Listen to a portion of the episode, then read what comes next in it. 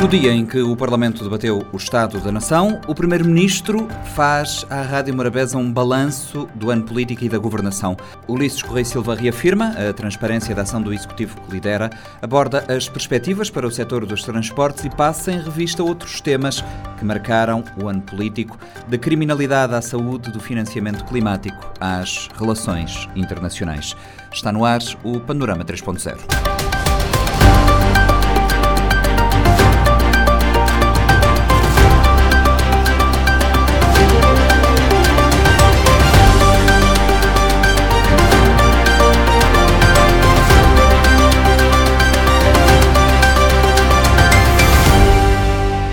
Nós vamos ter a oportunidade ao longo da nossa conversa de especificar alguns temas.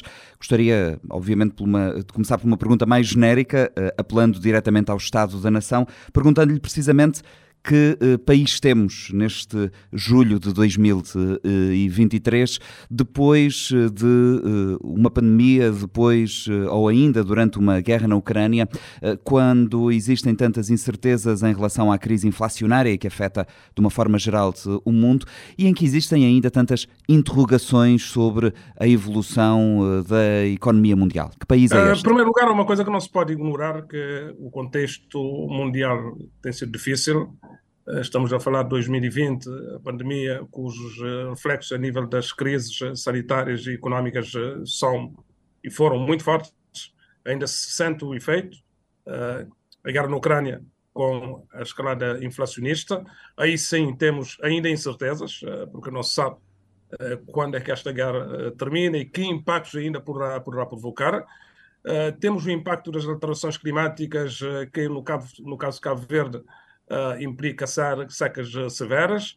Portanto, este é o contexto, não é um contexto de normalidade, é um contexto de extrema dificuldade. Todo mundo está a passar por isto. E Cabo Verde, obviamente, sendo um país insular, nas condições das vulnerabilidades que nós temos, sofremos os impactos. Há uma coisa que deve ser salientada relativamente a este país. Apesar destas crises todas, conseguimos, e ao contrário do que algumas previsões pessimistas apontavam, conseguimos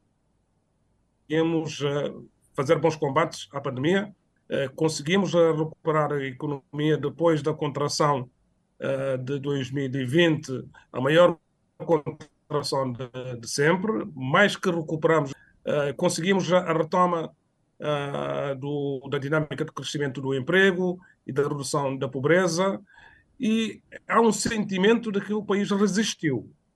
Para além do país ter resistido, o país está a recuperar, está a relançar. Por isso, aquilo que eu defino como Estado da Nação é um Estado da Nação de otimismo.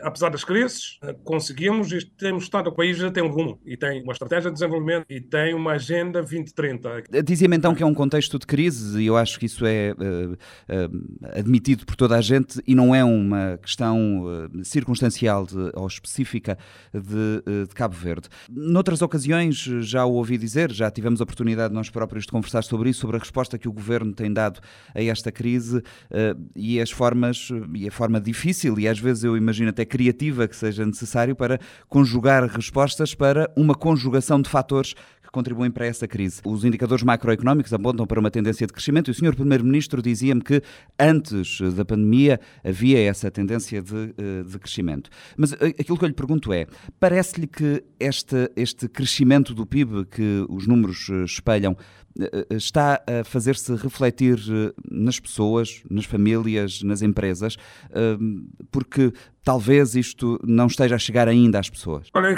quero dizer que o crescimento económico reflete-se sempre, só que o crescimento económico não é suficientemente forte relativamente à abrangência a todas as situações. Por isso é que, para além do país ter estado a crescer e ter recuperado, nós introduzimos um conjunto de medidas diretas que vai no sentido de fazer as compensações.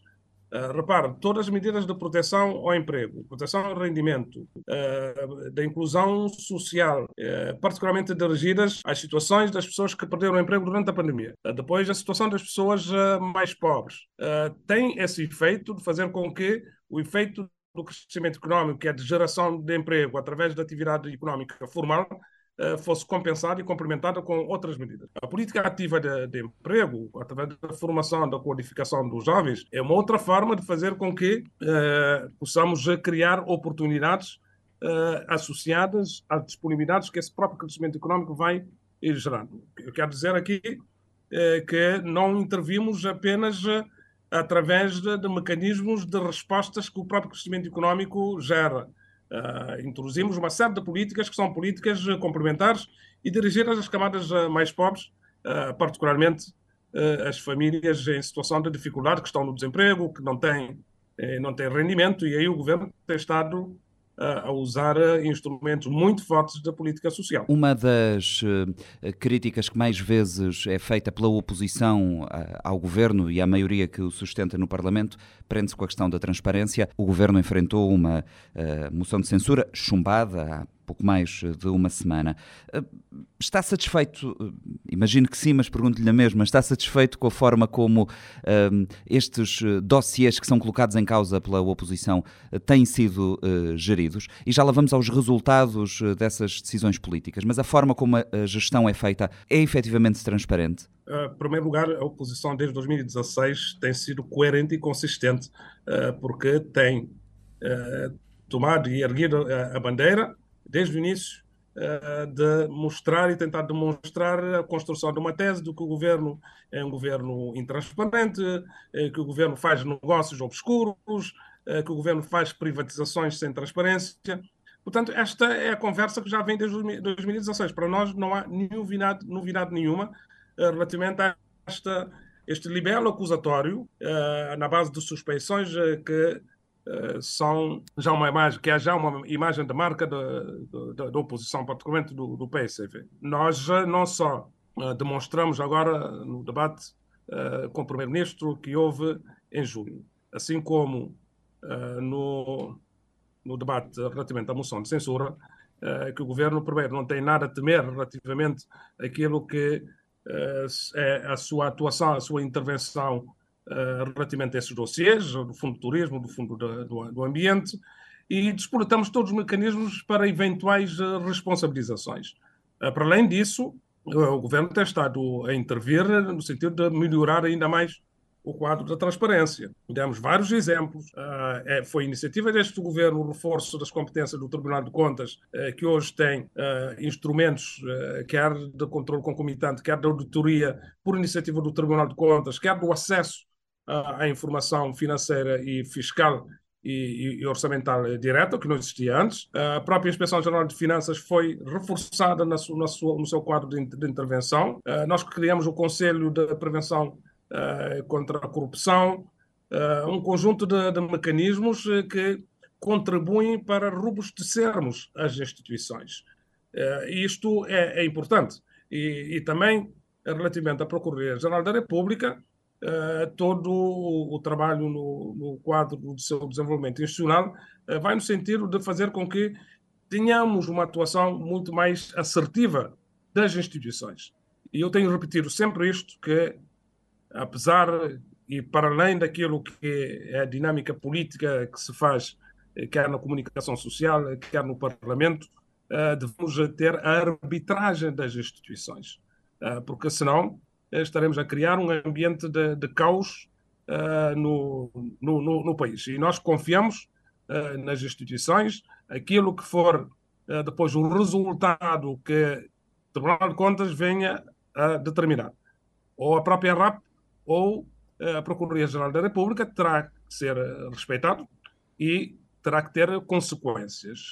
À partida, nós não vemos que haja nada que incrimine o governo nesses dossiês, mas como se continua ainda a bater sobre esta mesma tecla, nós remetemos às instituições depois para a ter o seu posicionamento relativamente a essas matérias. Mas acha, Sr. Primeiro-Ministro, do ponto de vista da gestão política, alguns destes dossiês poderiam ter sido geridos de outra forma? Vejamos, por exemplo, o caso mais recente do Fundo do Turismo e Fundo do Ambiente, aqueles relatórios de que tanto se falou, se existiam, se não existiam, se estavam na gaveta, se não estavam na gaveta.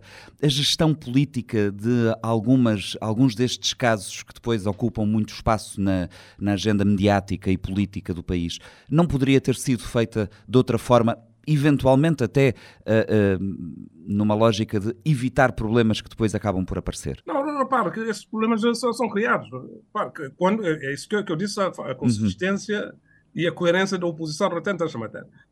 Quando estão cismados e quase como obsessão relativamente à tentativa de classificar o governo como um governo corrupto e intransparente, portanto, ninguém vai parar a oposição relativamente a esta matéria. Portanto, vão continuar a fazer, vão continuar a criar suspeições e nós já temos que utilizar aquilo que são os instrumentos que o governo deve utilizar. É esclarecer, ir ao Parlamento para prestar esclarecimentos, sujeitar-se às interpelações, aos debates e usar os mecanismos institucionais.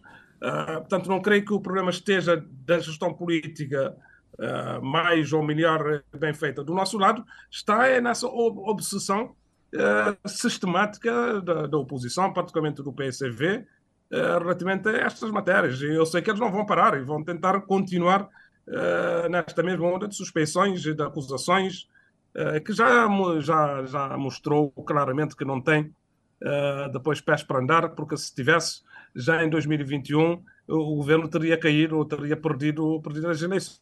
Há duas questões da última semana, que são questões de atualidade, mas que nos permitem fazer aqui a ponte para um dos temas fortes dos últimos anos do ponto de vista político e que foi também tema forte no último ano, que aqui em maior detalhe estamos a analisar, que é a questão dos transportes. Há duas notícias substanciais. Por um lado, o anúncio formal da data de início da concessão dos aeroportos por parte do grupo Vansi e, por outro lado, a chegada de uma nova aeronave à TACV. Vamos começar pelos aeroportos. É uma das decisões políticas ao nível deste pacote de concessões e privatizações. É uma das decisões mais recentes.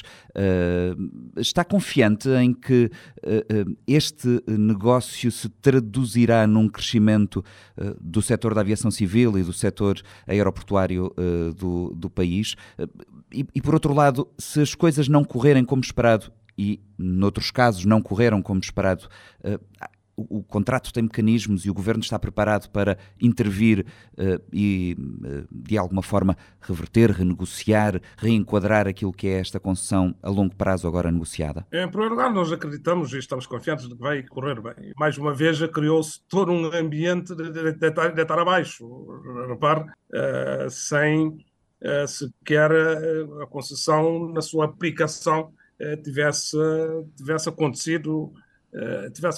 Portanto, o ambiente que se criou, mais uma vez, por parte da oposição, por parte do PSV, é um ambiente de suspensão, negativismo, vai falhar, irá estar a rezar para que falhe. Nós estamos convictos que vai funcionar. Em primeiro lugar, porque a escolha de um parceiro estratégico de referência, como a Vansi, uma das 5 melhores empresas e grupos na gestão aeroportuária do mundo, a parceria com a ANA, o grau de compromisso estabelecido a nível do contrato de concessão, que foi feito com muito cuidado, com especialistas internacionais de alto nível a suportar e apoiar o governo. Portanto, estamos em crer que vai e vamos fazer tudo para que corra bem.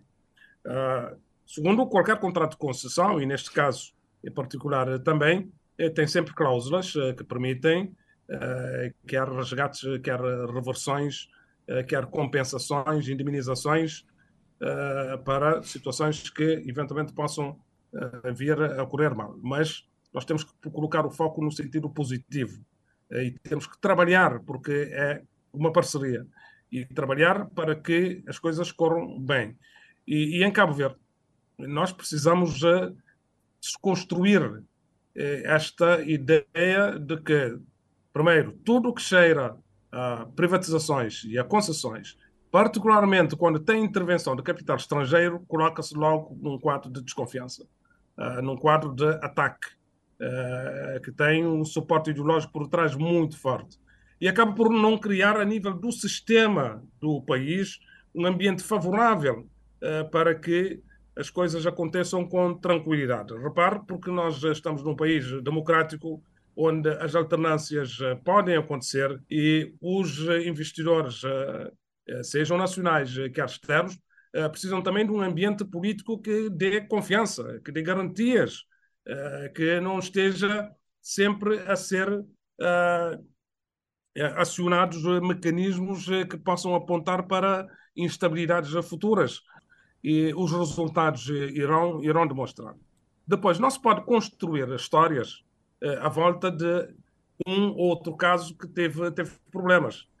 Repare, porque senão, mesmo na vida geral, os casamentos não existiriam mais, não é? Há pessoas que se divorciam, depois voltam a casar-se. Não quer dizer que, havendo um problema, que desaparece o casamento para sempre. Estou a dar um exemplo simples. Nós já tivemos, e está-se a bater sempre nesta tecla da questão que tem a ver com a Icelandair, tivemos uma privatização que começou a produzir os seus resultados em 2019. O contexto internacional provocado pela pandemia da Covid-19 atacou fortemente o setor dos transportes aéreos, abalou fortemente as condições de partida que estavam estabelecidas nessa parceria. A própria Selender entrou em dificuldades acrescidas e chegamos já a um acordo de que não haveria condições de continuar. Fizemos o resgate, mantivemos a empresa, recuperamos a empresa, lá está a empresa, a TACV, a relançar-se novamente na sua atividade. Portanto, o importante é ter mantido o setor, a atividade, a companhia e as suas perspectivas de desenvolvimento. Portanto, não se vá, a partir destes casos, tentar desconstruir tudo do futuro que pode ser realizado relativamente a parcerias estratégicas em condições e com parceiros diferentes.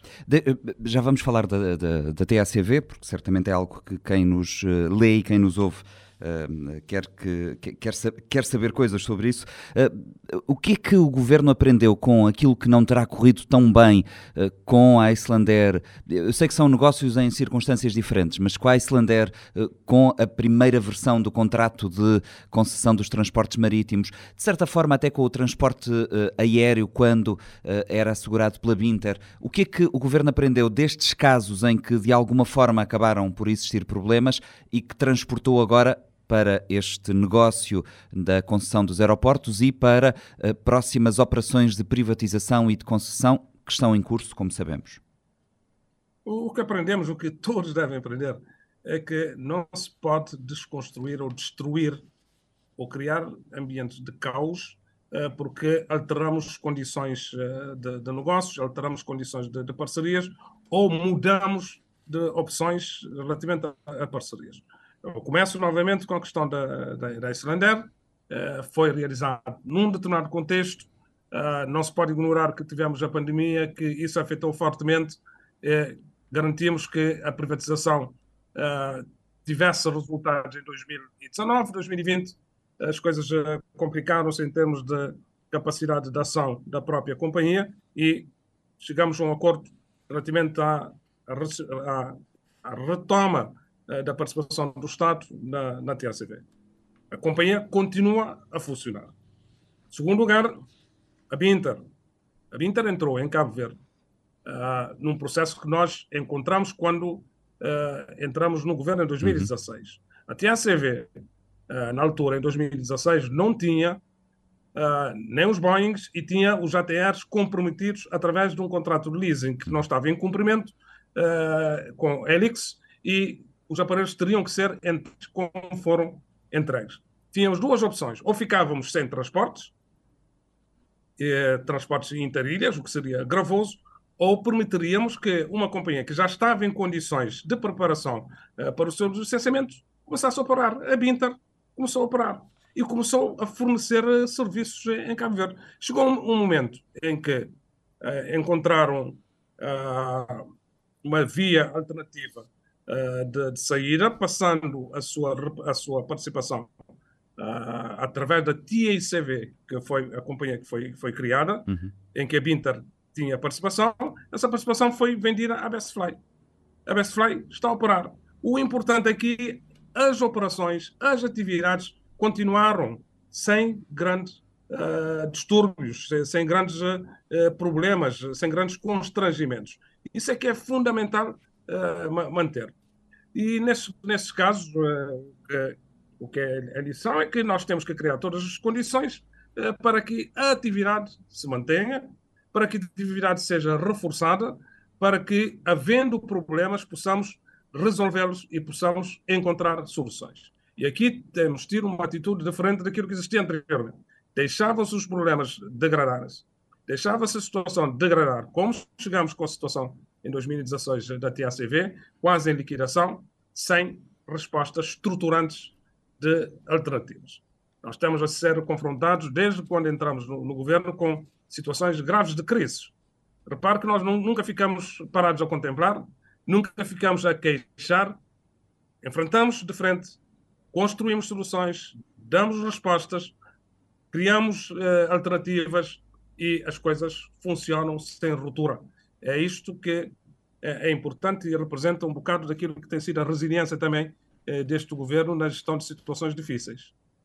Antes de passarmos para outros temas, deixe-me fazer-lhe aqui uma ou duas perguntas sobre a TACV.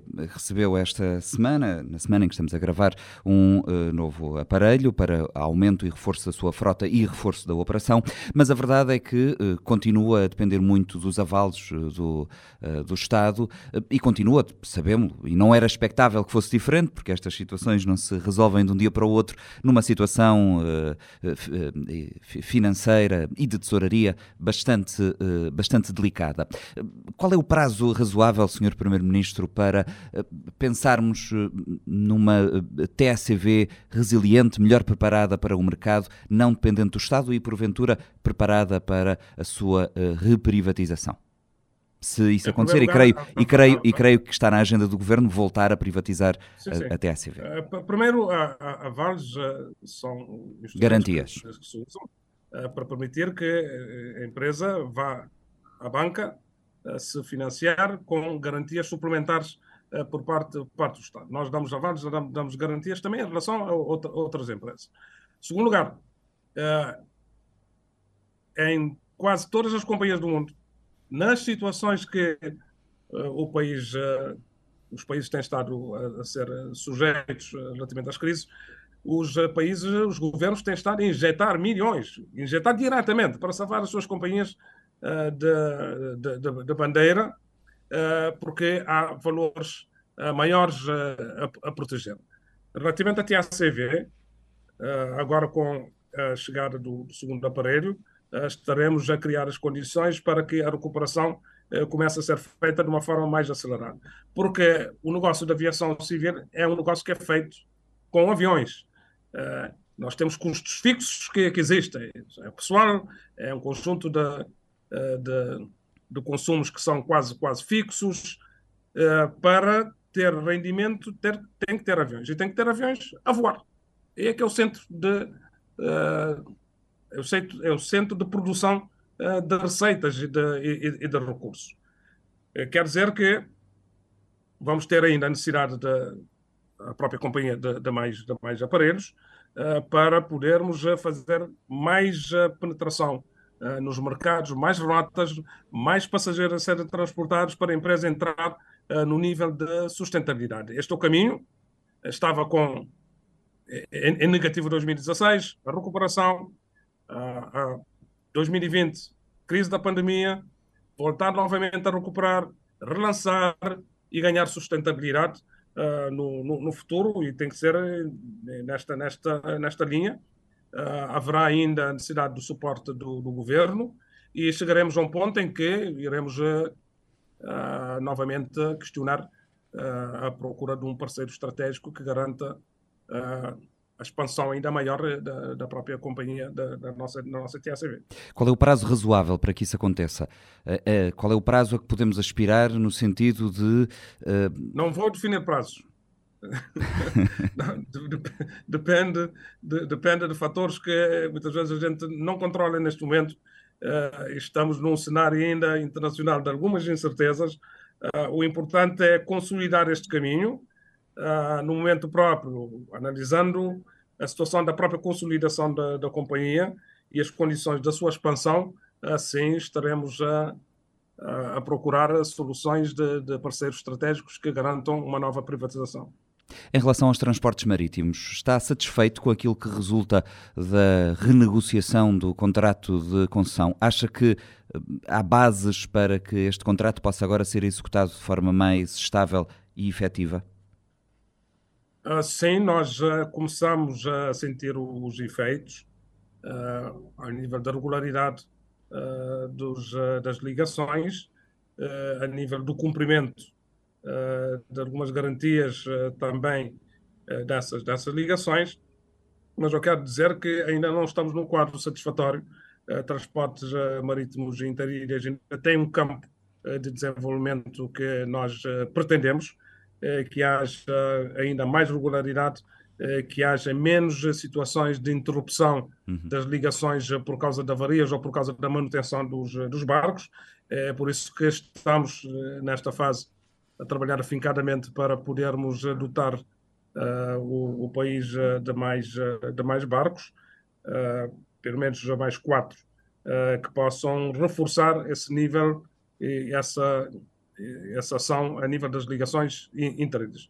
E é preciso deixar claro também, porque está-se a produzir muita confusão relativamente a esta matéria, que os barcos, sendo adquiridos com financiamento do governo, serão sempre propriedade do Estado.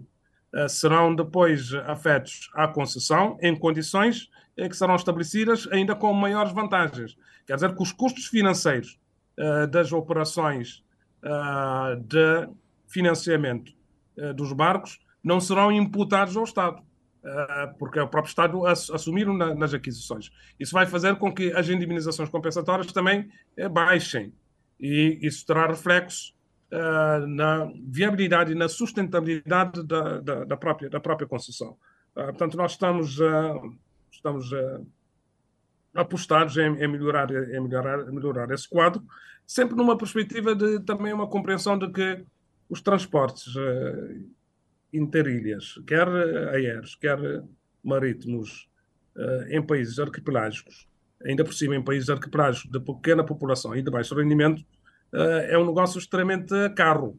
Por isso é que exige intervenção do Estado. E a intervenção do Estado relativamente a linhas que são pouco rentáveis. Estou a ver, por exemplo, nos transportes aéreos, São Nicolau, Salo, São Nicolau, Praia, São Nicolau, São Vicente, necessariamente são linhas que têm déficits elevados, a população é pequena, o nível de rendimento é pequeno, o fluxo ainda é baixo. Por isso é que já temos aprovado o serviço de obrigação de serviço público para essas linhas mais deficitárias, incluindo o Maio, para permitir que, mesmo com poucos fluxos de passageiros, haja ligações. Nos transportes marítimos é a mesma coisa. Este é um corte também com aquilo que existia anteriormente, porque como era tudo Estado, o Estado incorporava todos os prejuízos, não se faziam contas, e às tantas você chegava à falência das empresas, precisamente por causa dessa transposição dos custos para os operadores, sem o próprio Estado assumir qualquer compromisso relativamente a esta matéria. Isto coloca-se, quer sendo a empresa pública, quer sendo a empresa privada, para que as regras da operação dos transportes sejam claras. Lá onde o Estado tem que compensar de uma forma clara. Por isso é que nós celebramos um contrato de concessão onde as indemnizações compensatórias estão definidas, quais são as condições, quais são os critérios. Nos transportes aéreos será a mesma coisa, para que o mercado possa operar e possa operar na normalidade. Em relação aos navios para o transporte interilhas, estes 4 navios, então, só para ficar claro, porque na altura em que isto se falou pela primeira vez, creio que não terá ficado muito perceptível, há uns meses, quando se falou sobre isto, os navios chegarão a Cabo Verde e serão depois explorados pela empresa concessionária, mas ficarão do Estado. Portanto, é uma garantia que o Estado tem e alugará estes barcos, digamos assim, à concessionária, é isso? Sim. Esse quatro. Muito bem. E isto será... Portanto, não vai haver nenhuma oferta, como se tentou insinuar, ao estar a endividar-se para depois oferecer. Não. É propriedade, depois é colocada na concessão e nas condições que estão estabelecidas e em último... até relativamente à própria renda do pagamento do uso dos navios. E em último caso, se tudo correr mal, o Estado continua a preservar os navios, não é? Mas vai correr bem. Estamos a falar num cenário de 2024, é quando se espera que comecem a chegar estes navios, é isso? Sim, estamos a trabalhar nisso. Com a maior brevidade possível. Falemos sobre outro tema, deixemos os transportes, falemos sobre segurança pública e criminalidade, que também tem estado muito no topo da atualidade. No último ano falou-se muito sobre isto, na praia, em São Vicente. Na última semana aconteceu algo inusitado na Brava, creio que ficámos todos relativamente surpreendidos.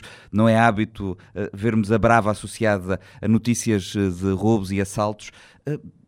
Não acha que está aqui a falhar qualquer coisa, Sr. Primeiro-Ministro? Porque falamos de medidas para combater a criminalidade, falamos do Cidade Segura, do reforço da polícia, as coisas parece que acalmam durante uns tempos e de repente temos uma nova vaga de assaltos e de roubos e naturalmente que as pessoas ficam preocupadas. A segurança é um bem fundamental. O que é que acha que possa não estar aqui a correr como deveria, ou o que é que o Governo prevê fazer para que consigamos interromper estes ciclos de aumento da criminalidade urbana? É disso que falamos essencialmente.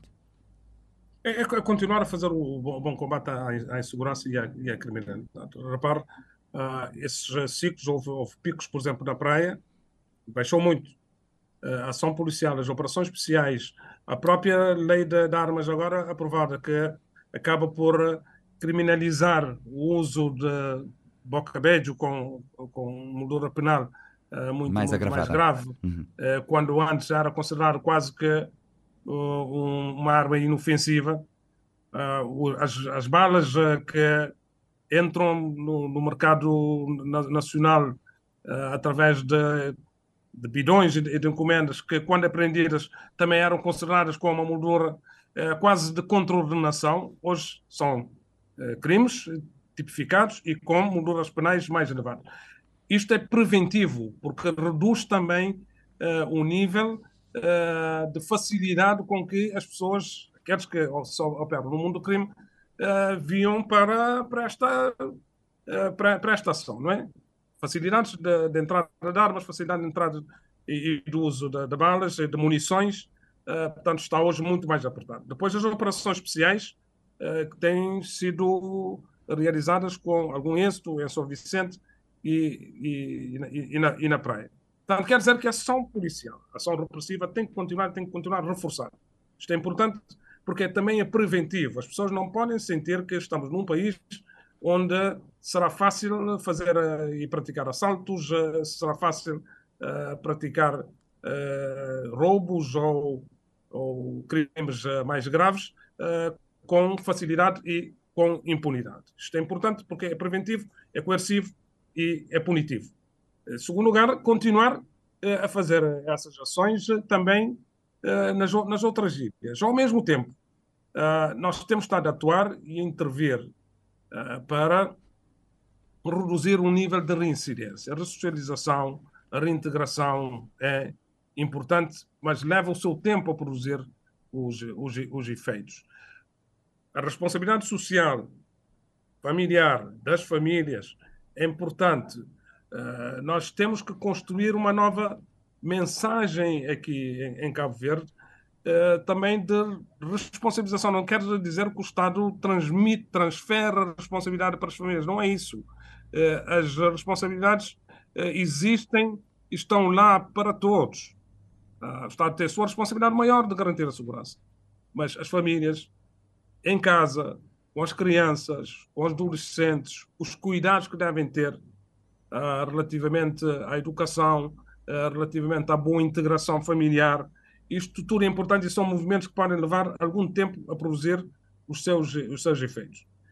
Aquilo que eu quero garantir que, assim como em nenhum país do mundo se consegue nível zero de criminalidade, aqui em Cabo Verde devemos trabalhar para que haja cada vez mais ação preventiva, ação punitiva e ação que possa reduzir esses fenómenos. E sabemos também que hoje há mais relatos de casos.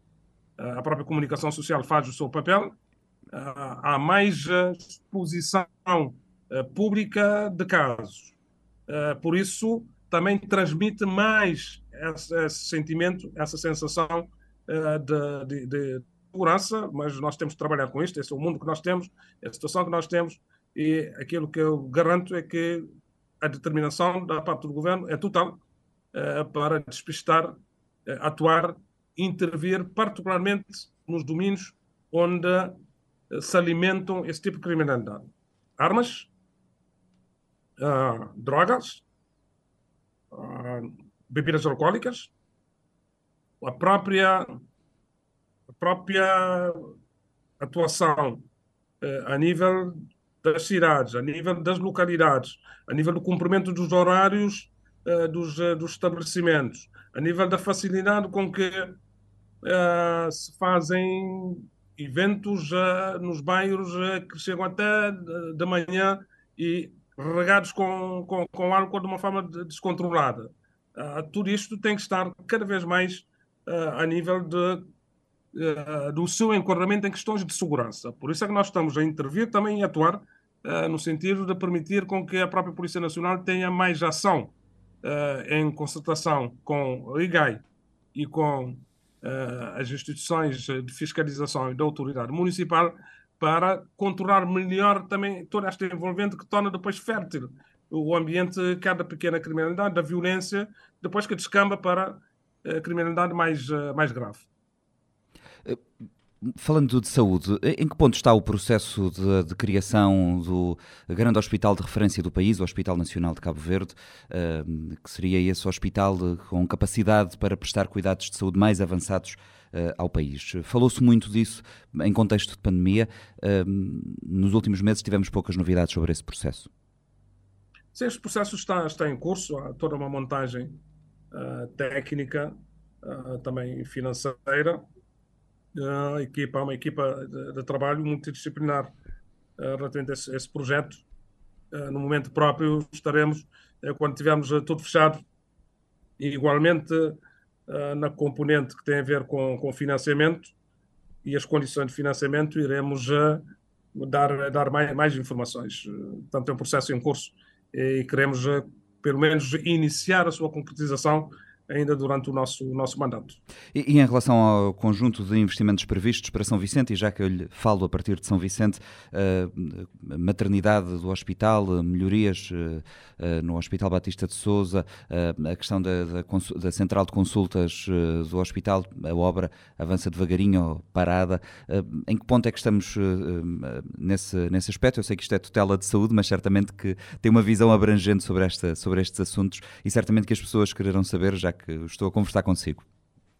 Sim, a nova pediatria e maternidade do Hospital Baptista de Sousa está com processo seguro, é um financiamento da cooperação chinesa, brevemente será lançado, nós temos estado em contacto, portanto eu posso dizer que está fechado o processo, portanto estamos a trabalhar com a cooperação chinesa para ver quando é que o lançamento efetivo do projeto acontecerá. Relativamente ao centro ambulatório, que tem tido algum problema na sua conclusão, creio que já está aí à volta dos 70%. Também com o Fundo Kuwait já encontramos uma solução, portanto é o financiador, para desbloquear a fase final da sua construção, portanto isto vai avançar. Uma das áreas-chave deste governo e daquilo que é a mudança para um novo paradigma económico do país prende-se com a economia digital. Foi anunciado há relativamente pouco tempo, há poucos dias, que tinha sido desbloqueadas verbas para a segunda fase do parque tecnológico, se não me falha a memória. Têm sido anunciados investimentos, em São Vicente está a ser construído também um data center, também com alguns percalços pelo meio, mas a obra lá vai avançando. O parque tecnológico também segue no seu processo de implementação. Quando é que, e a minha pergunta é esta, quando é que nós passaremos desta fase de investir para a fase de obter retorno? em que momento é que nós faremos essa transição do momento em que o país investe para um momento em que o país começa a colher frutos desse investimento? No próximo ano, seguramente, repare, na praia, o Parque Tecnológico, uma parte já está já com ocupação e em funcionamento, vai ser concluído todo o investimento, estamos a apontar para ainda este ano. Em São Vicente também, portanto, toda a parte física que tem a ver com as instalações ficará concluída, e no próximo ano estaremos a operar em pleno, quer em São Vicente, quer na praia, particularmente criando condições para a instalação de empresas, startups e produção de serviços a partir desses parques, quer na praia, quer em São Vicente. O que é que Cabo Verde tem para oferecer a potenciais clientes? A economia digital é uma economia universal, é uma economia aberta que não conhece fronteiras. Cabo Verde vai concorrer e terá a concorrer consigo qualquer outro prestador de serviços em qualquer sítio do mundo. É assim que se fazem os negócios na economia digital. O que é que Cabo Verde tem para oferecer que é uma mais-valia, que o será capaz de diferenciar numa área tão competitiva e concorrencial? A Cabo Verde tem vantagens comparativas. Repare, com o continente africano temos estabilidade acrescida, boa governança, condições de proteção de investimentos, condições fiscais muito favoráveis. Os investidores olham para este aspecto também, quando se decidem instalar os seus negócios fora das suas fronteiras. A segurança do investimento. Temos segurança de investimentos e estabilidade também dos negócios. Temos um nível de desenvolvimento das telecomunicações e da internet, quando comparado com o continente africano, em posições também muito, muito vantajosas. Temos também já a procura de alguns investidores de referência para Cabo Verde. Temos uma mão de obra e talentos e jovens, muitos já estão informados nesta área, startups a surgirem, quer dizer, um ecossistema muito favorável, mesmo relativamente a condições de financiamento para essas startups que são importantes também para o mercado das grandes empresas, porque quem vem cá tentar recrutar para o trabalho que querem desenvolver em Cabo Verde, a mão de obra, os talentos cabo-verdianos, e também exportar serviços a partir de Cabo Verde. As nossas vantagens são essas, para além da localização, é um país fácil em termos de acomodação e de receber outros cidadãos de outras partes do mundo que se integram com facilidade.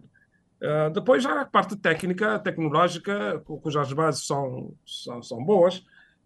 Temos o projeto de Elalink, temos ainda a ambição de entrarmos em mais projetos de amarragem dos cabos submarinos de fibra óptica, 5G, que é um processo que também queremos concretizar, para podermos potenciar o desenvolvimento da economia digital, que é uma economia também exportadora. E já temos empresas instaladas aqui em Cabo Verde a exportar serviços para os Estados Unidos, com capitais americanos. Alguns estão fazendo ainda com uma descrição, e temos também já procura de operadores internacionais para operarem nesta área a partir de Cabo Verde. Fala-se muito por estes dias também de questões relacionadas com o clima, com a transição energética. Cabo Verde não tem ficado indiferente a estas questões. Assinou recentemente com Portugal um mecanismo de financiamento climático que, sabemos, despertou a atenção de muitos parceiros e de outros países que se interessaram por este mecanismo inédito a nível global, ao que tudo indica na forma em que foi desenhado. Em que é que será usado este fundo climático agora criado através da conversão de dívida? E parece-lhe que esta solução que foi encontrada com Portugal pode ser replicada com outros credores do Estado de Cabo Verde?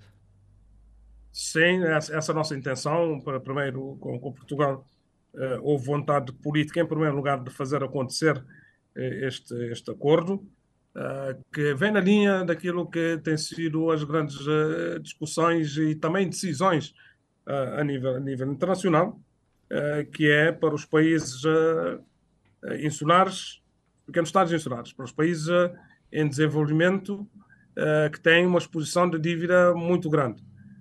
Criar condições para que possam desenvolver investimentos de aumento de resiliência sem aumentar ainda mais a dívida. Por isso é que esta ideia de fazer a reconversão do serviço da dívida para investimentos estruturantes e transformadores na área ambiental e climática faz todo sentido. E nós, com Portugal, concretizamos uma ambição que começa com o serviço da dívida que se vence até 2025, cerca de 12 milhões de euros, para depois estendê-lo para a totalidade do estoque da dívida, que é cerca de 140 milhões de euros. Relativamente a outros países com os quais nós temos dívida bilateral, também estamos já em processo de contactos para ver se conseguimos a sua adesão. Mas o Fundo Climático e Ambiental não se alimenta apenas da reconversão da dívida. Uhum. Também irá ter contribuição de donativos, a contribuição do próprio Orçamento do Estado, irá também depois integrar instrumentos de financiamento, como Green Bonds, Blue Bonds, para podermos criar maior capacidade de investimento nestas áreas. E eu estou a falar do uso do Fundo Climático e Ambiental para a aceleração da transição energética, reduzir a nossa dependência de combustíveis fósseis, para a economia azul, para a estratégia de água assente na desalinização e para o aumento da eficiência energética e eficiência hídrica. São áreas de concentração que nós pensamos para esses investimentos. O impacto importante aqui para Cabo Verde é que, para além do impacto ambiental, climático e da nossa contribuição, sendo um pequeno país que praticamente produz quase zero em termos de emissões, o grande impacto é o impacto económico. O impacto económico na área de energia. Nós importamos mais de 80% daquilo que nós consumimos, de gasolina, gasóleo, gás e fuel. Se reduzirmos esse nível de dependência com introdução de energias renováveis, nós estamos aqui a ter um impacto direto na balança de pagamentos. E estaremos a ter um impacto direto na fatura energética para as empresas e para as famílias quando esta dimensão das energias renováveis, da sua penetração, começar a atingir os 50%. Porque aquilo que existe hoje é que o peso dos 80%, daquilo que nós importamos, é que determina também os preços internos. E é isto que vamos ter como vantagem. E introduz um elemento de volatilidade muito grande, não é? E o impacto será evidente, para a economia do país. Tenho duas últimas perguntas para lhe colocar. Sei que estamos em cima do nosso tempo e, portanto, serei breve. A primeira pergunta é com o contexto internacional e prende-se com isto. Entramos aqui num tempo, nos últimos 2 anos, em particular após a guerra da Ucrânia, com o agravamento de algumas tensões, mas é um movimento que já existia antes, com o agravar das relações entre Estados Unidos e China, agora com o polo Rússia aqui no meio. Estamos num tempo a nível internacional e da diplomacia marcado por o ressurgimento de muros, mesmo quando estes não são físicos. Isto afeta um pouco aquilo que é a postura tradicional de Cabo Verde ao nível das relações internacionais. Cabo Verde tem tido sempre uma postura de uma diplomacia muito pragmática, o que lhe tem valido frutos e tem colhido frutos desse pragmatismo da sua diplomacia. Mas parece que estamos aqui num tempo em que se espera cada vez mais que os países tomem posição, estejam de um lado ou de outro. Como é que um país conhecido pelo seu pragmatismo na forma como se relaciona com o mundo é afetado por esta necessidade de se afirmar de um lado ou de outro da barricada, se me permite a expressão? Olha, rapaz, o pragmatismo e a questão muitas vezes liga-se ao grupo dos não alinhados. Os não-alinhados foram um grupo que também estavam com algum alinhamento, não é neutro relativamente ao seu posicionamento. Cabe ver o seu pragmatismo, continua, mas continua também no quadro dos nossos interesses, no quadro das relações que fomos construindo e nas relações que nos dão também sustentabilidade e confiança para o futuro a nível das nossas relações, quer económicas, quer das relações da integração da nossa diáspora, quer relativamente à nossa ambição de parcerias. Nós definimos, e no caso deste governo fomos muito claros, que temos parcerias privilegiadas com a União Europeia, que com os Estados Unidos da América temos uma relação muito estreita, que deriva muito do facto de termos um peso da nossa diáspora importante, e nós não podemos ignorar isso, que é um parceiro de referência, assim como a União Europeia, a nível da segurança e da defesa, que é a aliança que nós queremos estabelecer, incluindo o Reino Unido, que a nossa integração africana deve ser potencializada também a partir destas relações que nós estabelecemos com os nossos parceiros de referência, e que a China é um parceiro de referência para Cabo Verde relativamente à parceria para o desenvolvimento. Portanto, este quadro está bem definido no nosso caso, e tomamos as nossas posições salvaguardando este quadro de relações estruturantes que queremos que sejam estabelecidas também com previsibilidade e com confiança nas relações com os nossos parceiros e no quadro da defesa dos nossos próprios interesses enquanto nação. Mas sem ter problema, por aquilo que percebo que tem sido a ação diplomática, sem ter problema em afirmar posições claras, mesmo quando essas podem ser controversas, quando interpretadas por outros? Não, nós tomamos posições claras. Repare que em relação à Rússia e à invasão da Rússia à Ucrânia, a nossa posição foi clara, desde o primeiro momento. E não esperamos pressões nem de um lado nem do outro para tomarmos as nossas posições. Tomamos em função daquilo que defendemos, enquanto os valores supremos que nós defendemos para nós mesmos enquanto nação, pelo enquadramento internacional